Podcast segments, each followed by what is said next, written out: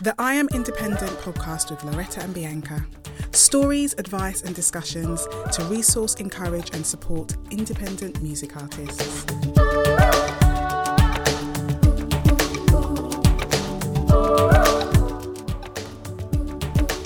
Hi everyone. This week on the podcast, we thought we would talk to you about something that's fairly basic, but it is actually something that we get asked a lot when we do our boot camps and particularly when we're coaching artists as well. And it's all around the theme of developing your sound. Now, you might think you know what your sound is, you know what you like, but that is definitely going to change over time, no matter how long you've been singing and performing. So, we thought we'd give some tips if there's anyone grappling with that, because your sound is such an integral part of that, uh, to help you land on that, and uh, maybe just to give you some things to explore that might help to refine it for you. So, enjoy.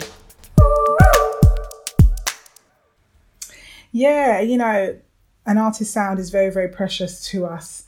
Um, and I also think it's our prerogative to be able to develop and change. And even though you, if we're trying to do music as a career, um, there's a whole lot of strategic thinking and business mindedness that we need to take and need to have when we're approaching our music. I think that ultimately we do need to be artists and to have a large level of freedom to develop and change our sound um, as our career progresses. Um, but it's kind of just like, how do we do that?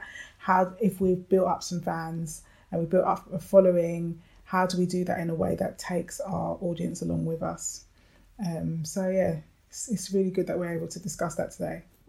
And I think probably if you speak to any seasoned artist and even yourself, Bianca, if you look back to your very first project, there's a part of you that will be in you know it's endearing to look at and there's a part of you that probably thinks oh i don't want many people to hear it um, but i always say to artists that you should always be proud of it because it's a little bit like finding an old diary and you cringe at what you wrote when you were at that age or at that stage but that's what was true to you at the time. And really the most basic and first thing that we can say on this subject is the only way that you can uh, develop your sound is by trying it. And um, you know that means not just in the rehearsal room. You might have to release a whole project. And in that process and in the feedback you're getting closer and closer to your sound and it might even take a few projects before you land at um, what, what you think is really your sound yeah i agree like actually just doing music creating music um, by yourself with other people um, sharing that music there's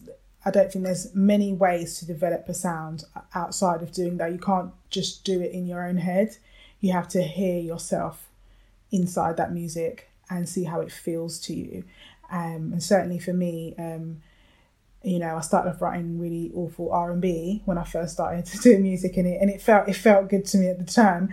Um, but when I picked up a guitar and started writing on that, um, it felt very much like a home experience. Like, no, this is really me. There's something about creating with an instrument um, and writing and that songwriter element that comes from creating with an instrument that felt definitely like who I am. But I didn't know that until I started doing that, until I started writing. So I think um, creating music and creating a lot of it and sharing it and seeing how that feels is re- super important. And you know, one thing that to artists who are further down the line, if they ask me, I'd always advise against is having a project where you can't really tell what genre is. It's, it's kind of all over the place. And I don't mean by the songs need to sound the same. I mean literally like I, I can't tell the identity of this artist. But often with a first project, when someone's like, "Well, I've written this song and it sounds, you know, very R and then I've written this song and it sounds very singer songwriter," there I would more encourage people to just write what is there and just to release it and put it out and then see which one um, uh, you feel pulled in the direction of. So it's something that down the line, um, you know, every artist has an identity and that is going to help from where you pitch for playlists to where which genre boxes you tick um, you know, on uh, anywhere where you're submitting your music, you need to know what your style is. Um, and as much as there's more and more boxes to tick these days where you have kind of you know alternative pop and then you've got alternative hip hop and all of these but you don't generally see you know kind of you know bagpipes and hip hop or sort of bag pop maybe. Um, but the whole idea is that people need to be able to even read a description of your music and be able to imagine what you might sound like. And then of course your image also um, is pushing that um, home as well, the brand of who you are, so people can get to know you as an artist. But people can only know who you are as an artist until you do. And you build that around your sound. Your sound will probably even let you know what kind of photo shoot you want to do, and what kind of uh, music video you want to shoot, and what kind of image and clothing you will wear on stage. It's usually the sound that leads. So that's why it's so important to spend the longest amount of time on that. And uh, one way, if in the early days, if you're not sure of that, or if you feel like there's a few directions that feel natural to you, is to work with different writers and work with different producers because often other people can see in you, or even more, pull something out of you that you might not even know is there. And that's really quite exciting when a new sound is, is brought out of you. Um, have you ever had that happen to you, B?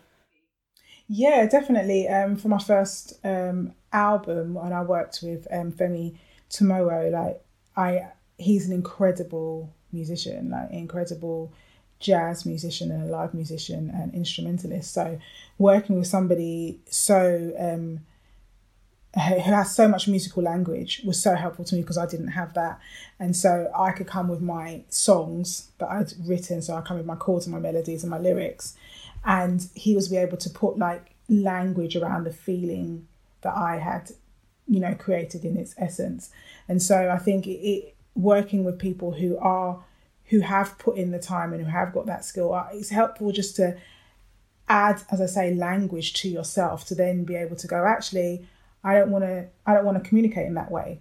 I actually want to communicate in this way. But sometimes if you don't have that work with people who do have that.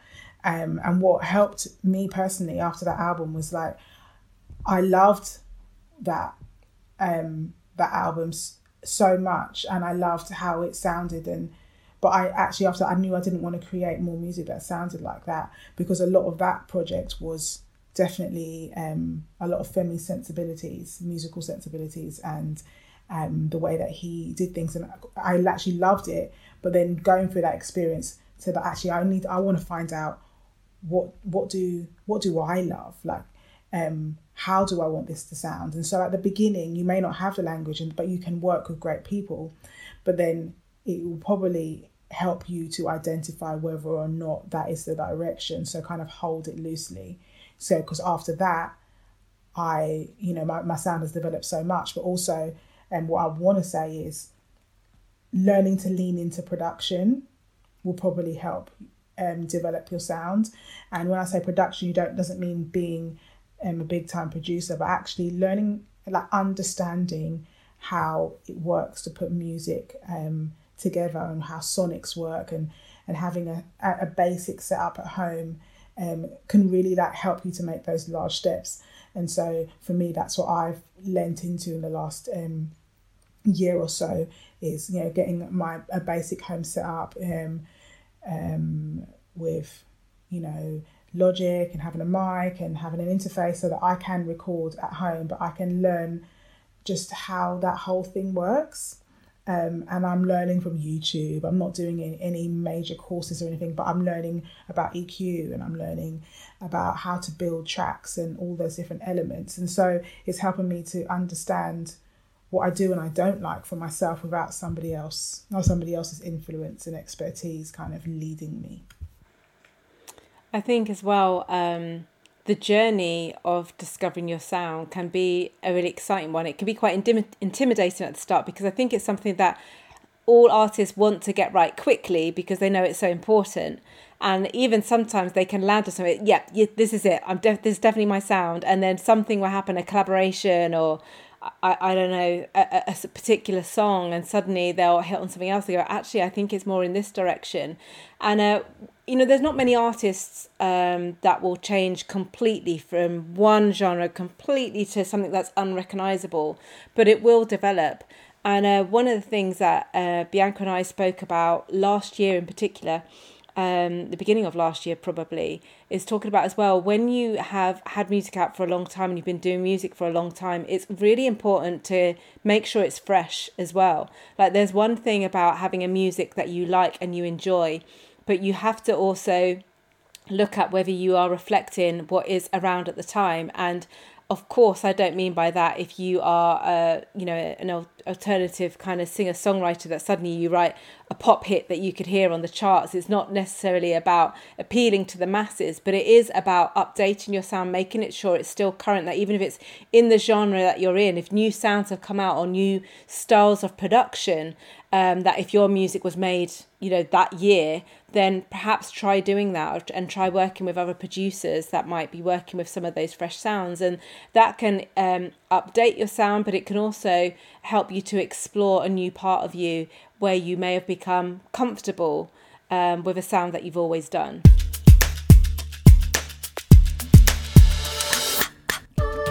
It's incredibly important to us here at I Am Independent that we make sure we scratch you exactly where you're itching and therefore we are going to be answering your questions over on our Instagram page.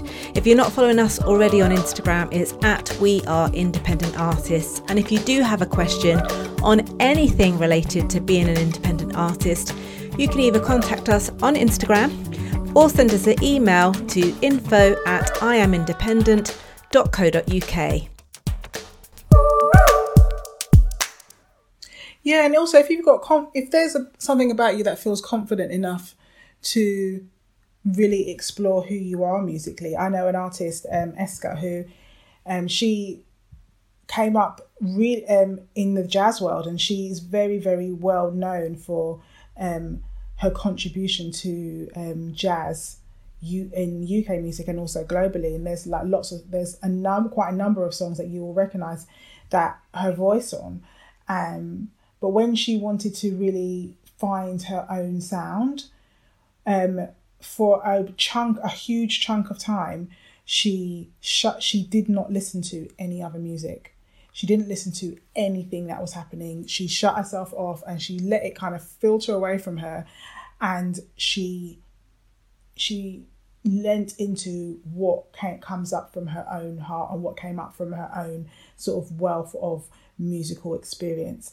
And then she created an incredible debut album um, out of that experience that went went on to be like Mercury nomin- Mercury Prize nominated and um, it was just like an incredible, incredible debut album. And so um, there is something around if you feel like you want you you you don't really want to you know, tap into what is happening now, but you've got enough musical um, experience and um, just information on the inside to be able to then create what you're hearing. Um, feel confident to do that too, um, even if, I don't I don't necessarily think that route is for a lot of people, but if you do feel like you can, like shut yourself off from all other influence and see what comes out of you. That's also another way to do it, and I think that'd be quite an in, I think that'd be quite an interesting journey, whether you release music or not, um, to um, just empty yourself out, uh, empty yourself out of all the outside, um, all that's happening now in the music, and and um, seeing what you write even if you never released it. That'd be an interesting exercise. I think I'm going to lean into that at some point but just it's all about discovery you know because because first and foremost music is um music is for us. When we create music we create for ourselves first and foremost and we've got to we've got to love it or we've got to love the journey of that. And then we then fashion it into something that um, other people can um, enjoy and take home with them too. And i think that your musical sound finds you um, i know it sounds quite airy fairy but i think the sound that you are, eventually you'll always land up there. Um, I remember speaking to an artist years ago who's quite well known now and he started off singing in like a rock band because he was from Manchester and that's just what you did you know it was guitars and oasis and you know that's he wanted definitely wanted to sing definitely wanted to be in a band so with his mates was in a you know a, a rock band but actually it turned out that his music was soul and you know nobody in his band like were into that music but as soon as he started discovering you know Otis Redding and um, you know old time soul singers um, he was like, oh my, oh my goodness, I think I can sing like that, and then found that he could do this incredible riffing and this incredible soul sound, and um, and then as soon as he started doing that music is when his fan base just took off, his fan base connected, so it's really interesting. I mean, that's one example, but I think it is very interesting. As soon as an artist finds their true self, there's a few things that happen just like Bianca mentioned, they feel comfortable. There's a sense of home, but also other people recognize, yeah, that's a good fit. That's right for you. You're not trying to do something that you're not. And I don't think artists even always initially realize they're doing something that's not them. They're doing what they've known or what's been around them or what they, you know, were previously into. But I think you do know once you're doing something yourself. And even very recently, we recorded an interview um, with Jake Isaac, and he even spoke about, you know, his career's been a long career.